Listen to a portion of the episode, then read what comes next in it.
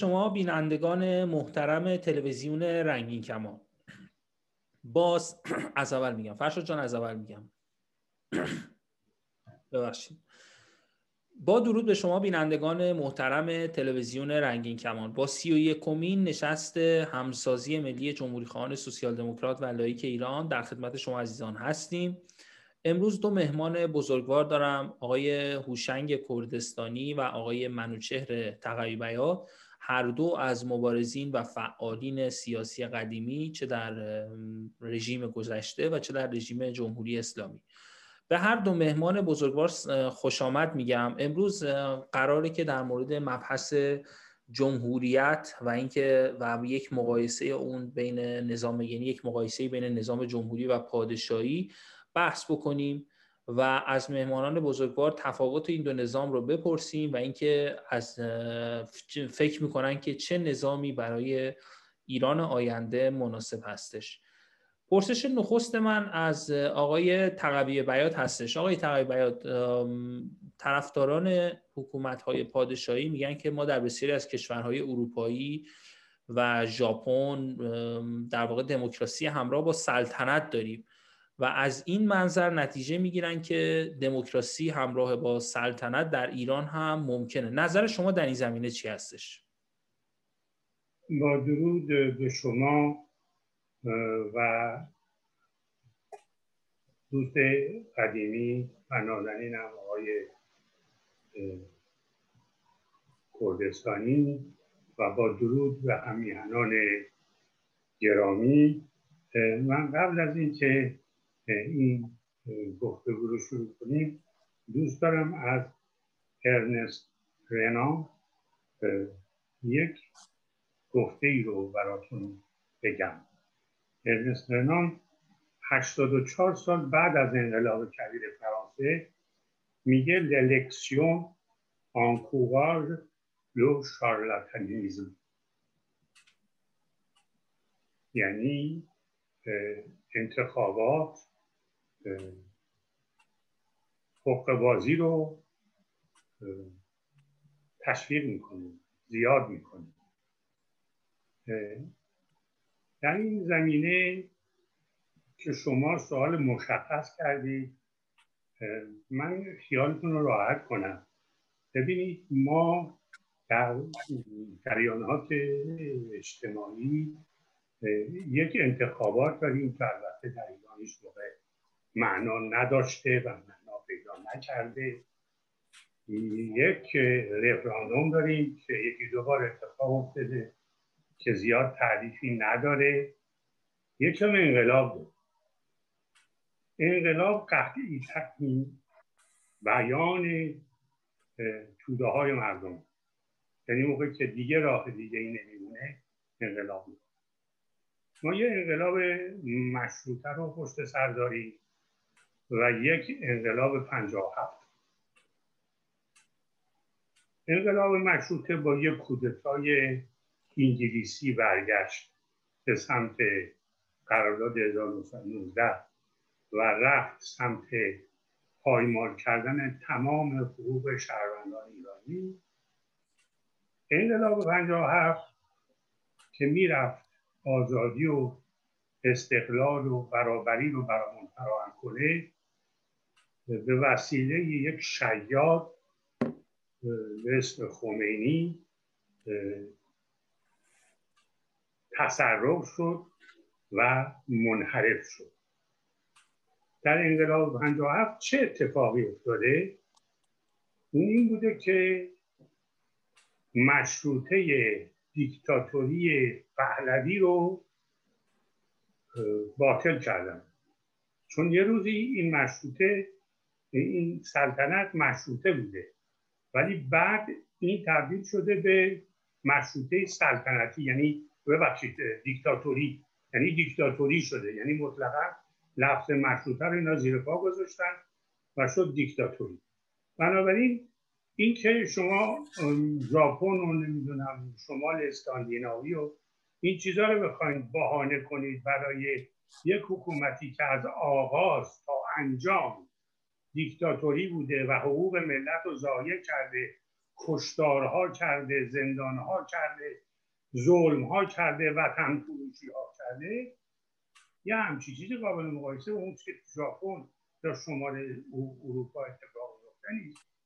شمال اروپا و ژاپن و بعضی کشورهای این شیمی یه نظم ترتیبی دارن و اون بر اساس اون نظم ترتیب و اون خاصیت هاست که اونها تونستن به دموکراسی برسن. حالا من بیشتر از این در این مبحث در این مورد صحبت نمی کنم، میذارم برای فرصت بعدی که بعد راجع به انتخابات اگه خواستیم صحبت کنیم صحبت خواهیم کرد. ولی شما از جمهوری هم اسم بردید، اینطور نیست؟ بله، میخوایم بیشتر امروز در واقع مقایسه‌ای داشته باشیم و ببینیم کدوم نوع حکومت برای آینده. جمهوری اساسش انتخابات آزاد. حالا اگر مایلید من این رو الان بحث کنم وگرنه میذارم بعد از آقای کردستانی به صحبتم ادامه. بسیار ممنونم. بله حتما برمیگردیم به شما آقای تقی بیات. بزنیم آقای کردستانی هم ببینیم نظرشون چی هستش. آقای کردستانی شما چی فکر میکنید؟ به حال یه دست طرفداران پادشاهی میگن که این سیستم حکومت گزینه بهتریه چون که پادشاه در این نظام یک مقام فراسیاسی داره و یک شورای نماد اتحاد مردمه، ولی ما توی ایران تجربه کردیم حکومت‌های پادشاهی رو. شما در این زمینه چی فکر می‌کنید؟ با درود به شما و بینندگان و دوست عزیز و گرامی آقای منوچهر تقوی، من از دید دیگه‌ای اصلا مسئله رو می‌بینم. هیچ برام مهم نیست که طرفداران نظام گذشته چی میگن یا چی نمیگن و مخالفینشون فرض کنید چه استدلال میکنن. من معتقدم مردم سالاری رو نه جمهوری تعیین میکنه نه مشروطه، یعنی نوع نظام نیست که نشان دهنده که در یک کشوری مردم سالاری هست یا نیست. من از ایران بگم، ما بعد از انقلاب مشروطه احمد شاه تا روز آخر به قانون اساسی وفادار بود. بعدش هم با کودتایی که 1299 شد روند حکومت قانون، فرمان روایی قانون قطع شد. ما در فرمان روایی قانون آرام پیشرفت میکنیم ولی مداوم و پایدار و پابرجا.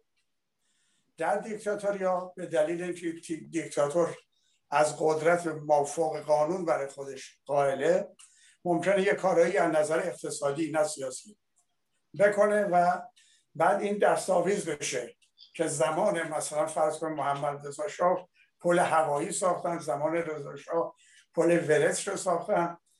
از دید من تعیین کننده همونطور که گفتم نوع نظام نیست، وجود احزاب و اتحادیه‌های کارگری و سازمان‌های سیاسی نشان دهنده اینه که در یک مملکتی حکومت قانون برقرار یا نه، مردم سالاری برقرار یا نه.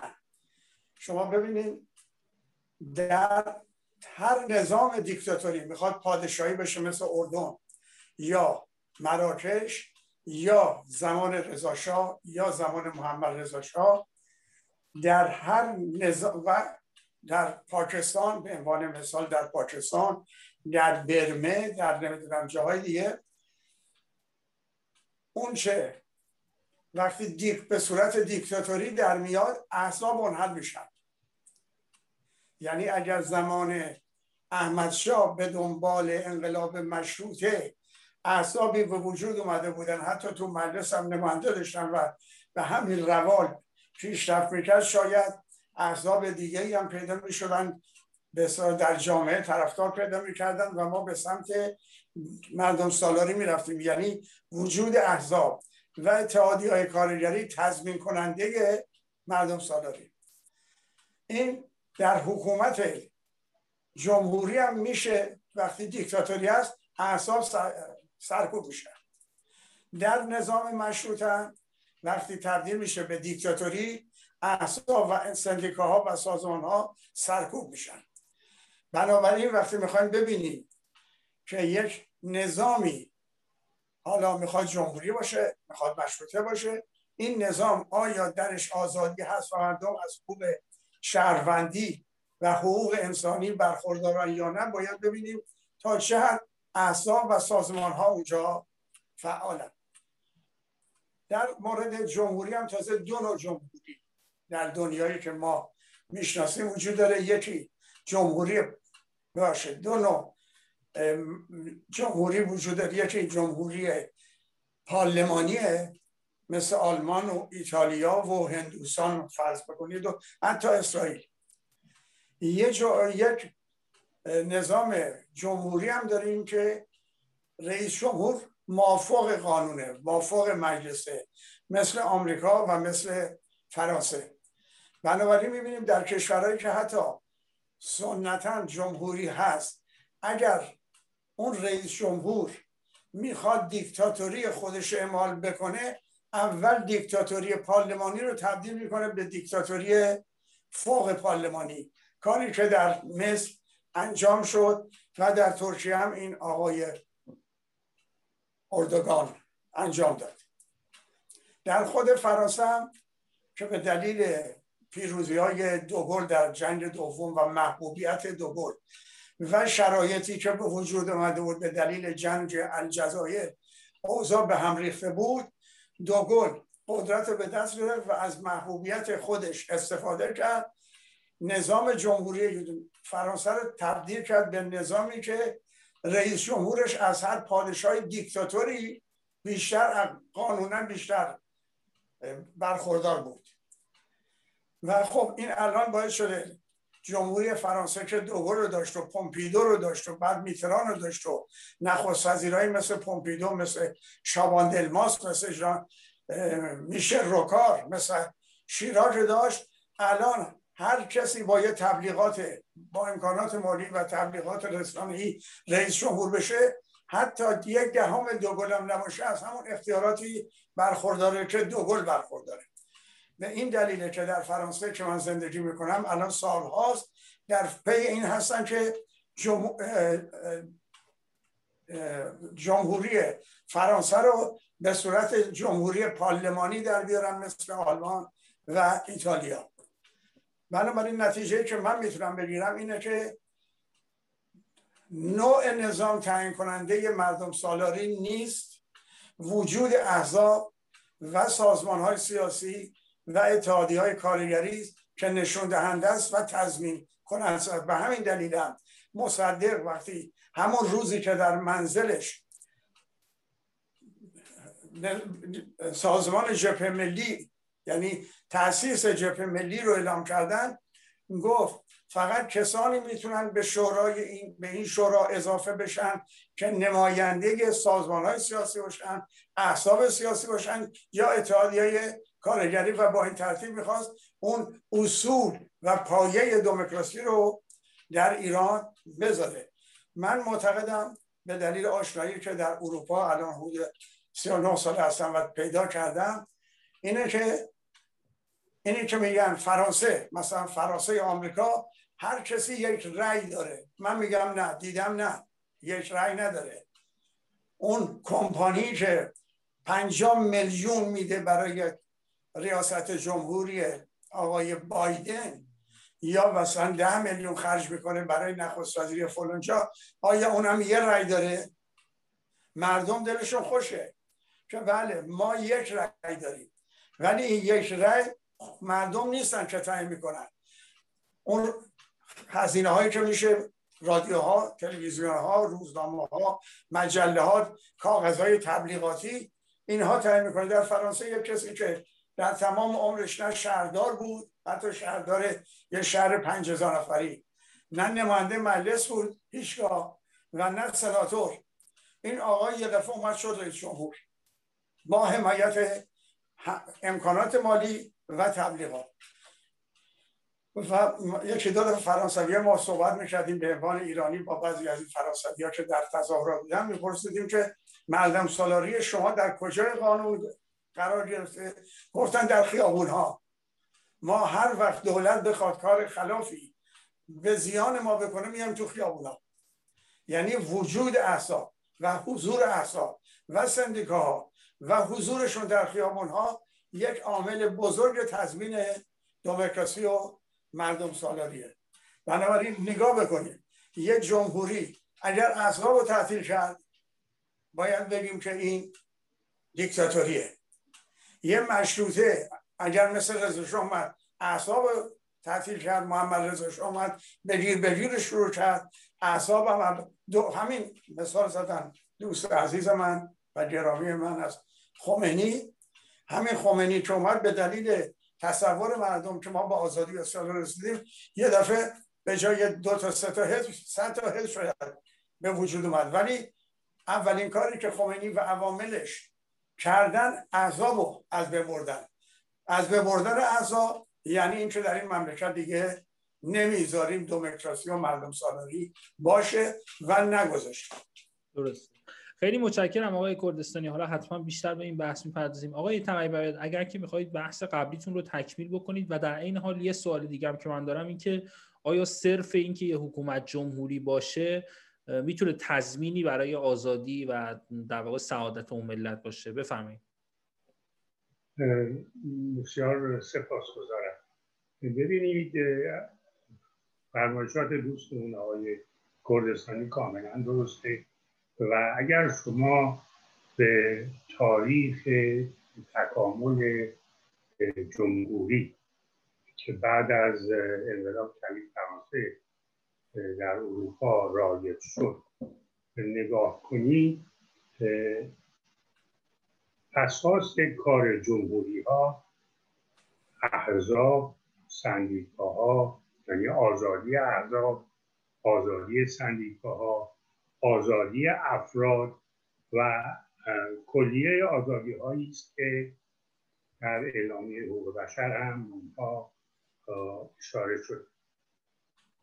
اون کشورهایی که همونطور که آقای کردستانی گفتن، اون کشورهایی که هر کدوم از این عوامل رو از میان بردارن و اجازه ندن که این عواملی که جمهوریت یعنی جمهوری بودن، جمهوریت به لفظ عربیه، جمهوری بودن و جمهوری داشتن و جمهوری خواستن و این حرفا، این شکل فارسی شد.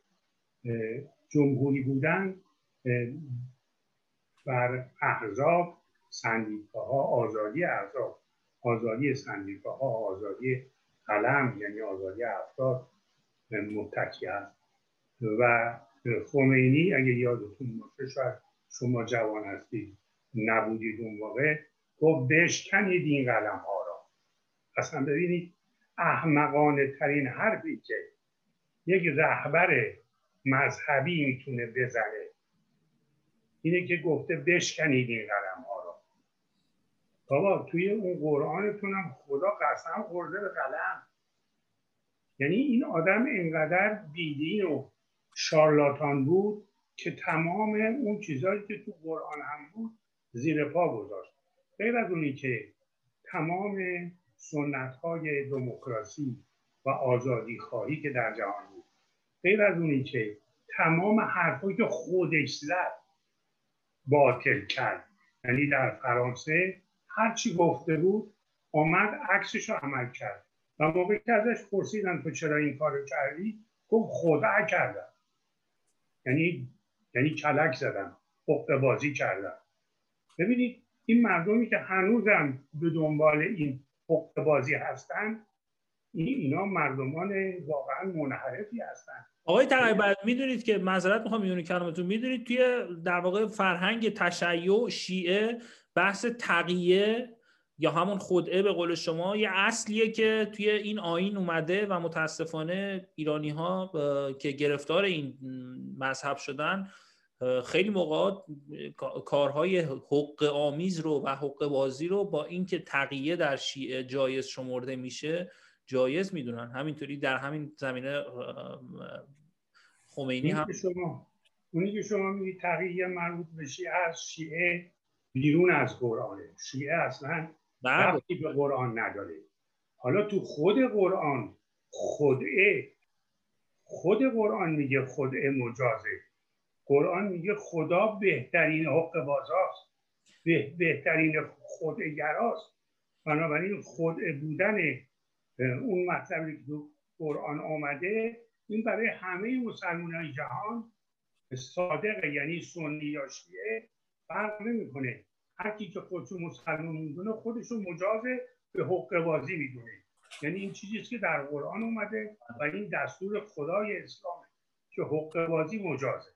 برای همین بله من واژه عربیش میشه و مکرو و مکر الله و الله خیر الماکرین. من اینو از بچگی حفظ بودم، یعنی خدا مکارتن. شما برای اینکه کار دینه سعی کردی حفظش کنی. بله من سعی میکنم فارسیشو بگم بله که مردم بفهمن که این مسئله در قرآن آمده و همه مسلمانان دنیا بهش باور دارن. حالا اون چیزی که ما داریم بحث میکنیم راجع بهش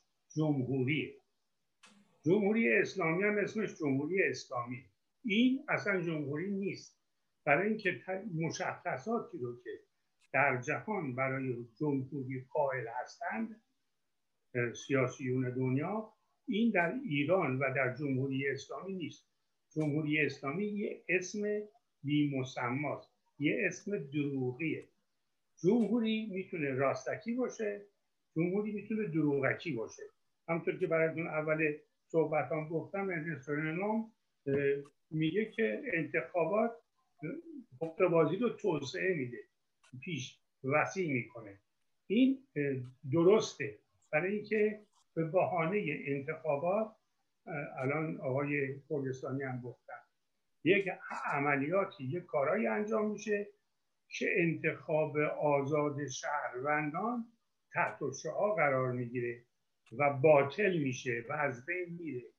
بنابراین ما در دنیا جمهوری های گوناگونی داریم و این جمهوری های گوناگون به درجات نسبت به دموکراسی و آزادی خواهی خالص یا ناخالص هم. و الان هم که صحبت جمهوری فرانسه شد یا جمهوری آمریکا شد میبینیم و مردم دنیا میبینن که این جمهوری ها خیلی درش دخالت های قدرت های مالی دخالت داره. حالا در کشورهای کوچکتر در اروپا که اون شکلی نیست مردم بیشتر به قدرت خودشون تکیه میکنن و به آرایشون به رأیشون. این مسئله در کشورهای شمالی اروپا بیشتر رعایت میشه، حالا چه سلطنتی باشه و چه جمهوری باشه. به حال جمهوری ها همشون اون چیزی که باید باشن نیستن و درجه خلوصشون بستگی به درجه آزادی قلم، احزاب، سندیکاها و آزادی های اجتماعی داره. مثلا دین یکی از چیزهاییست که در ایران شده وسیله سرکوب مردم و هیچ رابطه‌ای هم نداره.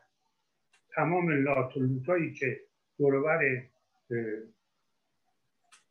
کاشانی در ۲۸ مرداد بودن همون لاتولوتا همشون اومدن شدن سردار و اسلحه سنگین دستشون گرفتن، افتادن به جون مردم و مردم در ایران در اختناق کامل به سر میبرن و موقعی که الان صحبت انتخابات، واقعا من اون دفعه به شما عرض کردم این انتخابات نیست، این انتصابات افتضاحات نمیدونم چی هست، ولی اون چی که هست انتخابات نیست، یعنی اینکه درش اون مشخصاتی که یه انتخابات باید داشته باشه نداره. یعنی حزبی وجود نداره، آدما زندانیان به خاطر عقایدشون، آدما کشته میشن به خاطر عقایدشون، به خاطر دینشون. مسلمان‌ها در ایران، خود شیعه ها در ایران زیر فشار حکومت دیکتاتوری خامنه‌ای هستن. یعنی شیعه هم معنی نمیده. حالا بهانه شیعه و سنی نکنید، اصلا این مسئله بیجاست، این بی‌ربطه. همه مردم ایران زیر سلطه دیکتاتوری نمیتونم چی بگم، خودخواهانه، خودگردان، نمیدونم چی باید اسمش رو بذارم، دیکتاتوری دیگه، دیکتاتوری خامنه‌ای و الا چیز دیگه نیست. حالا این پشتش به کی بسته، از کجا منشأ گرفته و چطوری خارجی ها در این مسئله دخالت دارن، این یه بحثی است که من باید یه جایی یه بار این رو برای شما باز کنم که اینها چطوریه وضعیتشون و از کجا در دنیا حمایت میشن. و الا این خامنه‌ای نه سواد داره، نه شعور داره، نه کاری بوده، نه کار اداری بلد بوده، هیچی بلد نبوده، هیچی هم نمیدونسته، حتی ملاگری آخوندی هم بلد نبوده، جزو آخوندهای دبلپا یعنی خورده پا بوده، آخوند گنده و درست حسابی هم نبوده، درس درست حسابی هم نخونده، نه تو رشته خودش سواد داره، نه تو رشته کشورداری و سیاست و مسائل اجتماعی. یه لومبنه، یه آدم بیسواد دیکتاتوریه که سوار گرده ملت شده با کمک خارجی. به حال من اگر لازم باشه راجع به مسائل سیاسی خارج از کشور که آقای دکتر مصدق در دادگاه گفت من بزرگترین گناه همین بوده که با بزرگترین امپراتوری جهان در افتادم و نتیجهش هم زندان بود و بعد از زندانم 13 سال حصر خانگی و بعدم مرگ در تنهایی. به حال این سرنوشت دکتر مصدقی بوده که آزادی رو برای ملت ایران می‌خواست. درست. متشکرم از شما آقای تقی بیات. آقای کردستانی، به هم بعضی از طرفداران پادشاهی همونطوری که گفتم به خصوص در الان در خارج از کشور و کسانی که مخالف جمهوری اسلامی هستن اما طرفداران پدر و پسر پهلوی بودن، الان هم طرفدار آقای رضا پهلوی هستن و الگوشون برای کشورداری الگوهای در واقع استبداد دوران رضا شاه و محمد رضا شاه هست. آیا به نظرتون اگر اینها قدرت بگیرن با توجه به اینکه الگوشون الگوی استبداد گذشته بوده، امکان اینکه یک در واقع دموکراسی برای ایران به ارمغان بیارن و حاکم بکنن وجود داره؟ از منم که من یکی دو بار اینا گفتم توی برنامه‌های تلویزیونی، به عنوان یک ایرانی متاسفم که بعد از اینکه در 1906 یعنی 115 سال پیش، در اون دنیای 115 سال پیش ما انقلابی کردیم به عنوان انقلاب مشروطه، در دورانی که بیش از نیمی از کشورهای دنیا مستعمره بودن و بعضی ها انقدر عقب افتاده بودن که به قانون و به نمیدونم فرمانروایی قانون نمیاندیشیدن.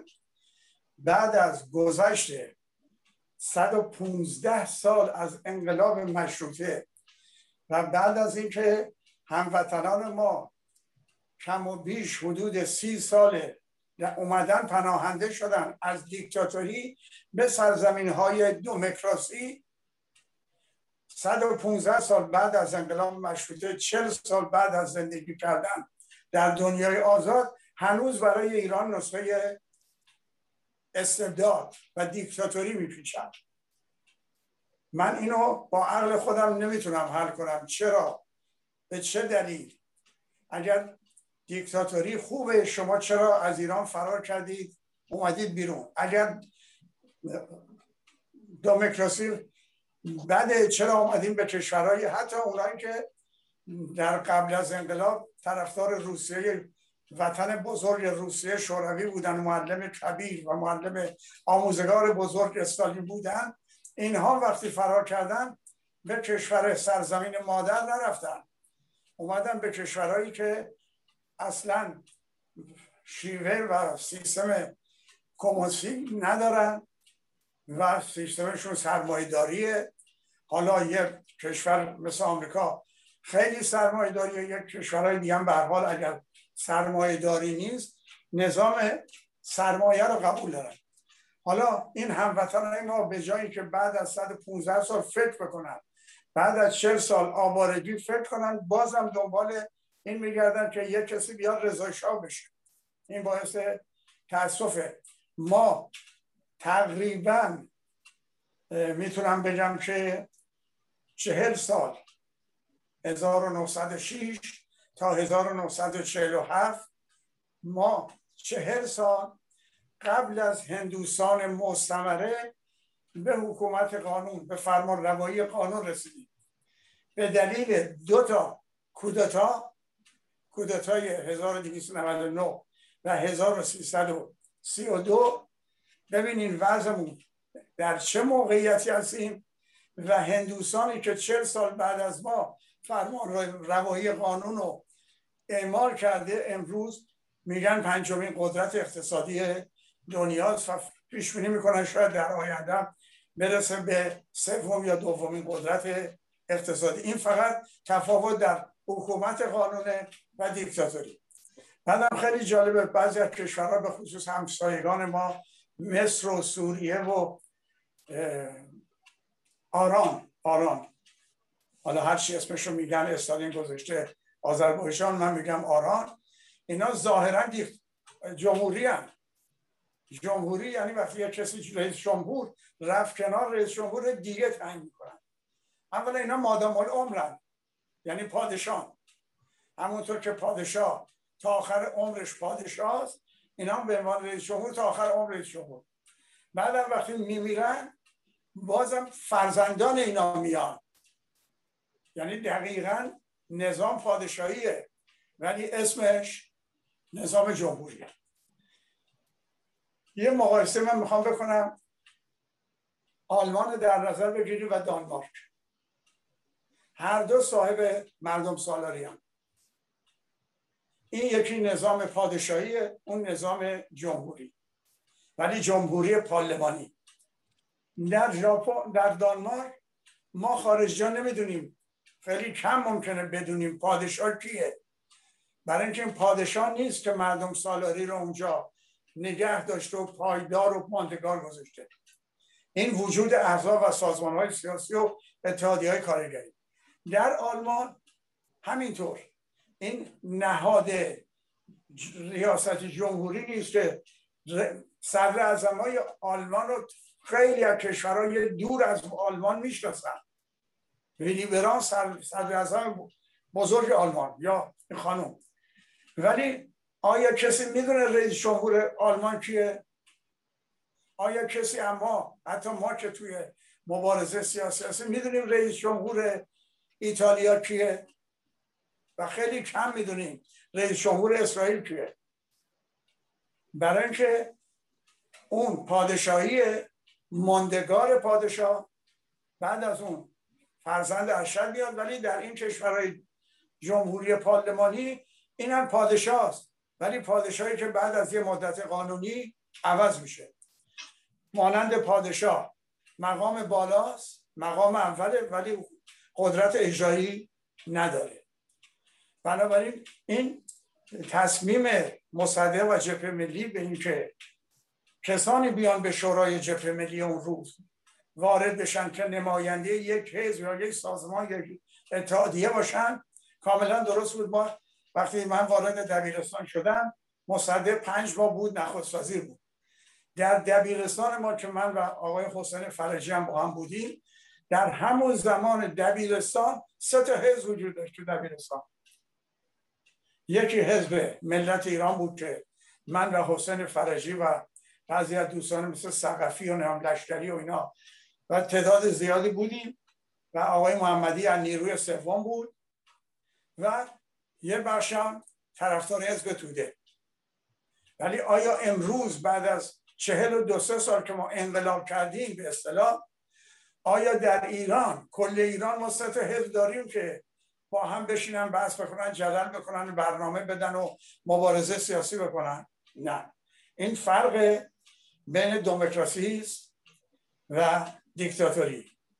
دیکتاتوری اجازه نشریه آزاد نمیده، آزادی مطبوعات نمیده، آزادی اسباب نمیده و اتفاقا دیکتاتور که تصور میکنه آزادی مطبوعات رو گرفته و مطبوعات رو سانسور کرده، بزرگترین لطمه رو به خودش میزنه. یعنی وقتی مطبوعات آزاد نیستن از واقعیت‌های درون جامعه اطلاع پیدا نمی‌کنه. باید هم متملقین خبرها رو بگیره. یعنی از عدم آزادی مطبوعات خود دیکتاتور هم لطمه می‌بینه. رضا شاه وقتی اومد و به هر حال فاتحه خوند تو قانون مشروطه انقلاب قانون اساسی انقلاب مشروطه، اولین چیزی که گفت من حکم می‌کنم. یعنی هیچ نیروی مطلع نیست این مملکتی که انقلاب کردیم، من حکم میکنم. که خب تو خیابونا می نوشتن، مردم می رفتن زیر چیزای بد می نوشتن. یا اولین ساعتهای بعد از کودتای 28 مرداد همون روز اعلام کردن که اجتماع دو نفر بیشتر ممنوعه. حالا شما فکر کنید یه حزبی بخواد 5000 تا یا 10000 تا طرفدار داشته باشه، اجتماع دو نفر ممنوعه. خب این دیکتاتوریه. یعنی وقتی از در کنار هم گرفتن مردم که قدرت ایجاد میکنه وحشت دارن و مانع میشن، یعنی آزادی وجود نداره. این به نام مشروطه بود زمان رضا شاه و محمد رضا شاه، در پاکستان به نام جمهوری، در مصر و در اردن به نام مشروطه است، در مراکش همین حالت به نام مشروطه، در نمیدونم سوریه به نام جمهوری. بنابراین شاخص این تلاشی که میکنن طرفداران پادشاهی گذشته، طرفداران دوران گذشته، که متاسفانه یه جمله معروفیه، در این 40 سال نه چیزی رو فراموش کردن نه چیزی یاد گرفتن. فراموش کردن نکردن، تو اون دنیا زندگی میکنن، چیزی یاد نگرفتن. در کشورهای صاحب دموکراسی هنوز نمیتونن این دنیایی که اگر مرد زن بچه‌ش رو نجات داده، اگر زن بچه‌ها رو نجات داده، آورده اینجا، از دیکتاتوری اینا رو فراری داده و اینا شکوفا بشن، پیشرفت بکنن که کردن خوشبختانه جامعه ایرانی در کشورهای صاحب دموکراسی. بازم آرزویی داره بره در یک کشور دیکتاتوری ولی اسمش جمهوری نباشه، مشروطه باشه.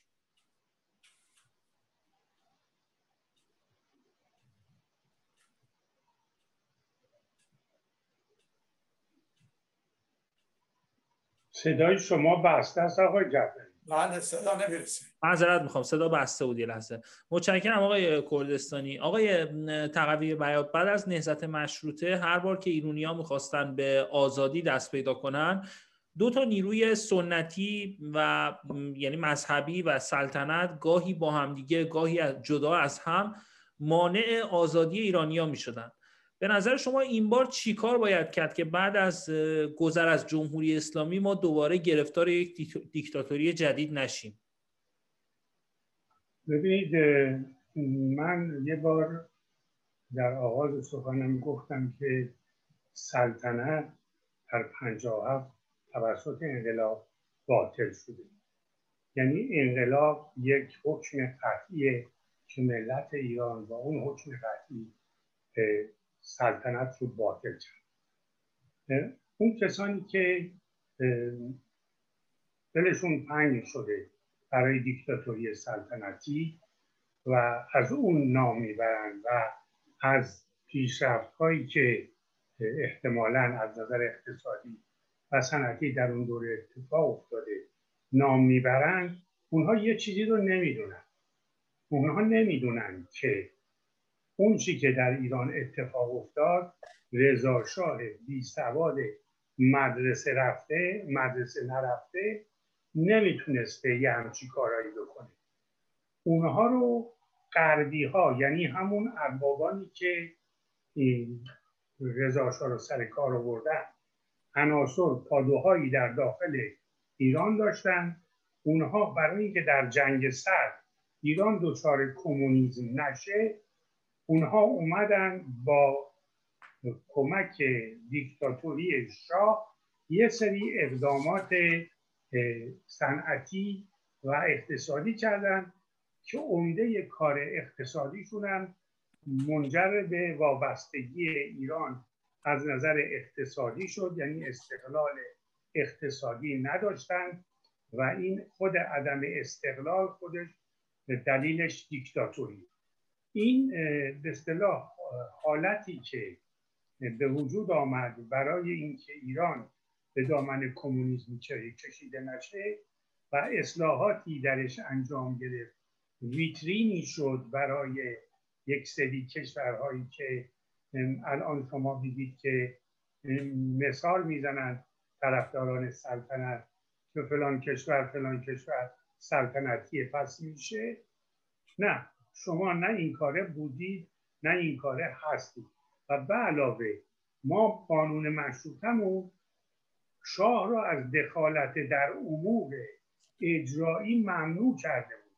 یعنی اگر شاه قرار بود اطاعت از قانون بکنه، حق دخالت در کارهای اجرایی نداشت.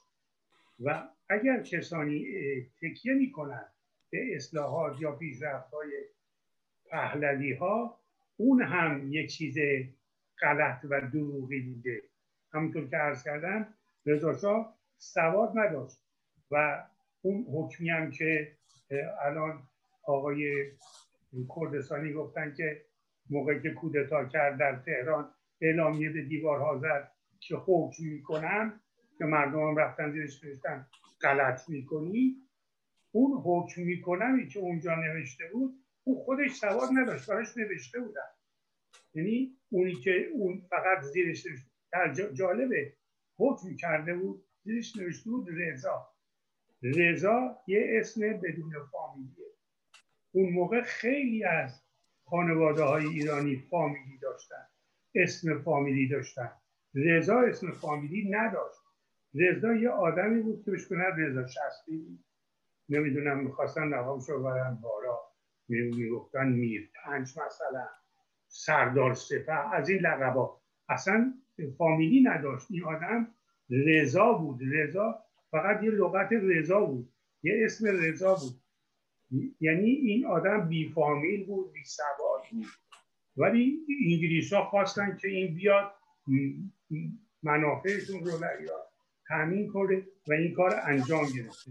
بنابراین این که بخوایم بگیم اون کسانی که میگن شاه چنین و چنان کرد، اونا غلط میکنن، برای اینکه نمیدونن که شاه حق نداشته مطابق قانون در امور اجرایی دخالت کنه. و هر کی فکر کنه که شاه میتونه در امور اجرایی دخالت کنه در ایرانی که به قول دوستمون در 1906 انقلاب مشروطه کرده و قانون مشروطه نوشته و قانون نوشته که شاه حق دخالت در امور اجرایی رو نداره، اونها هنوز نمیفهمند که نبایستی شاه در امور اجرایی دخالت میکنه. این یک مثلا آرگومان، یه بحث درستیه که ما باید به اون کسانی که دنبال دیکتاتوری سلطنتی هستن بگیم که شما خلاف اراده انسان‌ها، خلاف قانون حقوق بشر، یعنی اعلامیه حقوق بشر همه افراد انسانی رو برابر می‌دونه. رضا پهلوی مثل بقیه آدم‌ها، این پهلوی را فامیلیش از آقای محمود پهلوی دزدیدن که یک سیاستمدار و نویسنده بزرگی بود که 8 جلد کتاب در مورد روابط ایران و انگلیس در قرن 19 نوشته. 8 جلد کتاب قطور در دخالت‌های انگلیس‌ها در ایران در قرن 19 محمود پهلوی نوشته بود که رضا میرپنج یا رضا شصتیری فامیلی اون ازش گرفت و اون مجبور شد تا آخر عمرش فامیلی انتخاب نکنه و فامیلی محمود گرفت به خودش. یعنی اسمش محمود بود، فامیلیش هم کرد محمود و یکی از شخصیت‌های سیاسی ایران بود، محمود و کتاب‌های فراوانی داشت و آدم بسیار روشنفکر بود. به حال این دخالت در امور اجرایی کار شاه نیست و بهشون بگید این دوره دیگه اون دوره نیست و دیگه عملی نیست. نمیشه که شاه بیاد و در امور دخالت کنه. این رو ما ملت ما نفهمید. متشکرم از شما آقای تقوی بیات. آقای کردستانی، شما فکر میکنید که به حال بعد از گذر از جمهوری اسلامی چیکار باید کرد که دوباره گرفتار یک دیکتاتوری جدید نشیم؟ چون به حال یک عده‌ای که طرفدار سلطنت هستند معتقدند که ایران نیاز به یک دیکتاتوری که ایران ساز باشه. آیا شما اصلا با این عبارت موافق هستی؟ یک دیکتاتوری که در واقع استبداد رو حاکم کنه اما اقتصاد رو هم شکوفا بکنه، فکر میکنید همچین چیزی خوب هست برای ایران؟ و اینکه چیکار ما میتونیم بکنیم که بعد از جمهوری اسلامی گرفتار یک دیکتاتوری جدید نشیم؟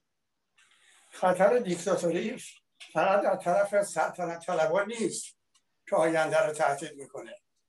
خیلی هم در لباس جمهوری خواهی اونها دنبال اینن که به قدرت برسن و دیکتاتوری اعمال کنن. نمونهش تمام کسایی که در درون همین نظام، حتی اونایی که استمرار طلبا که زیر نام مستعار اصلاح طلب فعالیت میکردن، که نمونهش همین کسیه که الان رئیس جمهورشونه، مگه غیر از این که دیکتاتوری؟ بنابراین دیکتاتوری که آینده ایران رو تهدید میکنه فقط در طرف سلطنت طلبان نیست، از طرف جمهوری خواهم هست. من معتقدم که ما عاشقان ایران دو تا وظیفه مهم رو در رو داریم. یک، وظیفه رهایی ایران از استبداد حاکم و نظام ولایت، و یکی جلوگیری از تکرار دیکتاتوری و استبداد بعدی. البته خارجی شرکت‌های خاصی، یعنی خارجی منظورم نیست که کشورهای خارجی، کشورهای استعمارگر سابق که حالا میتونیم بگیم کشورهای سرمایه‌داری، اینها شرکت‌های خاصی دارن. بعد از جنگ دوم جهانی به این نتیجه رسیدن که نمیتونن کشورهای دیگر رو با نیروی نظامی اداره کنن. چرا؟ برای اینکه عصر ملت‌ها بود، تمام کشورهای استعماری بعد از جنگ به پا خواسته بودن، استقلال میخواستن و اینا راه حل پیدا کردن. راه حلش این بود که ما استقلال سیاسی میدیم ولی استقلال اقتصادی نمیدیم. و همین دلیل در مقابل نهضت‌های استقلال طلبانه از اندونزی گرفته به رهبری سوکارنو تا کشورهای آفریقایی مثل لومونبا و دیگران، اینا استقلال دادن و کشورهای آمریکای لاتین اینا عقب نشینی کردن، استقلال سیاسی دادن ولی سعی کردن که اقتصاد رو در دست خودشون داشته باشن بدون اینکه سرباز بیارن و ملت‌ها رو، مردم کشورهای مستعمره در مقابل خودشون بسیج بکنن. و در هر کدوم از این کشورها بعد از استقلال متوجه شدن که اون رهبر ملی میخواد اقتصاد، استقلال اقتصادی رو پیاده کنه، دیگه اونجا کودتا کرده. وقتی سوکارنو میخواست در اندونزی استقلال سیاسی رو با استقلال اقتصادی همراه کنه، سوهارتو رو علم کردن و ایشون به خاطر محبوبیتش در یه خونه در یه باغ اینقدر نگه داشتن. تا در تونس وقتی دیدن حبیب بورقیبا دنبال استقلال اقتصادیه، نمیدونم بن حسن بن علی نامی رو که رئیس ارتش بود کودتا کرد. در کنگو دیدیم که چجوری لومونبا رو از بین بردن، برای اون که میخواست اقتصادی هم داشته باشه با منابعی که در کشورش بود و سایر جاهایی. حالا من رد میشم که مثال زیاد نشه. و مصدق، از جمله بحث مصدق و هدف مصدق، استقلال آزادی همراه با استقلال اقتصادی بود. این اون چیزی بود که تحمل نمیتونستن بکنن و در مقابل مصدق دست به کودتا کردن، زدن. به قول شما هم در سرکوب نظام مشروطه زمان محمد علی شاه مرتجعین سلطنت رو با آخوندهای مرتجع مشروع خواه همدست کردن، مشروطه رو از بین بردن. ولی خب در اثر مقاومت مردم تبریز، بعد تهران، البته بعد اصفهان و گیلان، بعد تهران، محمد علی شاه وقتی تهران فتح شد توسط نیروهای سپهدار تون کابوری و سردار اسد، فرار کرد به سفارت روسیه پناهنده شد و مردم مجددا مشروطه را برقرار کردند و هیچ کدوم از کسانی که در برقراری مجدد مشروطه تاثیرگذار بودند نگفتن که محمد علی شاه بر کرده مشروطه تعطیل. گفتن محمد علی شاه بر کرده از سلطنت خل میشه ولی مشروطه‌ای که ما به خاطرش انقلاب کردیم ادامه پیدا میکنه. و یکی از موردایی که میشه خمینی رو شناخت که من اینطوری شناختم، لابد دکتر صدیقی و دکتر بختیار و دکتر پارسا که استادای من بودن زودتر از من تشخیص داده بودن، این بود که خمینی میگه شاه بده باید بره. خیلی خوب، شاه بده باید بره، ولی چرا نمیگه مشروطه بمونه؟ همونطور که محمد علی شاه بد بود رفت برکنار شد، محمد رضا شاه بد بود باید برکنار میشد، مشروطه چرا باید میرفت؟ این بود که بحث من با آقای فروهر دبیر حزبمون این بود که من میگفتم آقا تصور نکنین که خمینی، چون ایشون معتقد بود خمینی همونطور که طباطبایی ها در رفع نهضت مشروطه قرار گرفتن و بعد از پیروزی قدرت به سیاسیون دادن، خمینی هم یه همچین کاری خواهد کرد در دید ایشون. و من با توجه به سن کم و مطالعه کمتر و تجربه کمتر حرف ایشون رو قبول نداشتم. میگفتم خمینی وقتی مشروطه رو تعطیل میکنه میخواد مشروعه رو جای مشروطه بذاره. در انقلاب مشروطه مشروعه تبدیل شد به مشروطه، خمینی اومده مشروطه رو تبدیل کنه به مشروعه. اینجا بود که ما میتونستیم متوجه آینده بعد از خمینی بشیم. به هر روی اتفاق افتاد. ما الان یک وظیفه داریم، متاسفانه در ایران نمیتونه احزاب به وجود بیاره، یه نهادهای مردمی به وجود اومده که قابل، یعنی باعث امیدواریه. در خارج هم که انقدر یا دخالت میکنن یا خودخواهی ها نمیذاره که ما در کشورهایی که از یه آزادی نسبی برخوردار هستیم نمیتونیم سازمان سیاسی شکل بدیم. ولی وظیفه ما اینه. به من و گفتم سیاست کشورهای سرمایه‌داری هم امروز اینه که میذارن یه نظامی که مورد تحلیل نظام خمینی و نظام خامنه‌ای نمیتونه، دیکتاتور نمیتونه وقتی مردم رو نداره به خارج متصل نشه. یعنی دیکتاتور با یک نظام سرمایه‌داری بخش مشترک دارن. نظام سرمایه‌داری با ملی‌گرایی مخالفه، دیکتاتور هم با ملی‌گرایی مخالفه. بنابراین یه بخش مشترک بین اینا هست. ولی ما باید نذاریم که این سیاست کشورهای سرمایه‌داری که میخوان اقتصاد مستقل نداشته باشیم، نذارن به جایی برسه که منفجر بشه مملکت جامعه و در اون حالت انفجاری اون کسی رو که میخوان در اون جو هیجان به خورد مردم بدن. یکی از وظیفه ما که آقای تقوی هم جزء کسایی که این وظیفه رو داره و منم کسی هم که این وظیفه به دوشمه و هزاران ایرانی عاشق ایران که این وظیفه به دوشمونه، باید سعی کنیم با وجود احزاب و سازمان‌های سیاسی جلوی تجدید استبداد و دیکتاتوری در آینده بعد از استبداد مذهبی رو بگیریم. درست. خیلی متشکرم از شما جناب آقای کردستانی.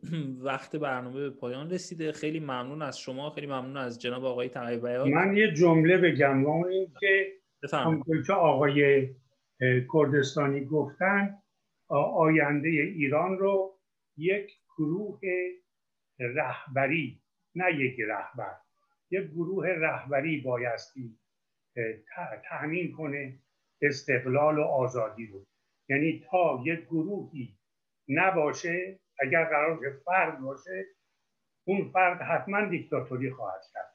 ولی اگر گروه باشه از احزاب یا تفکرهای گوناگون، اون گروه میتونه رهبری جامعه آینده ایران رو داشته باشه و راه حل اون گروه که از همه اپوزیسیون چه در داخل و چه در خارج به وجود بیاد. متشکرم از شما جناب آقای تقی بیات و به امید سرنگونی جمهوری اسلامی و آزادی ایران امیدوارم ما بتونیم ادامه این بحث‌ها رو در یک ایران آزاد داشته باشیم. خیلی متشکرم که دعوت ما رو برای این برنامه پذیرفتید. با سپاس از شما بینندگان محترم تلویزیون رنگین کمان که در این برنامه همراه ما بودید. تا یک برنامه دیگر، جاوید ایران زمین، زنده باد آزادی.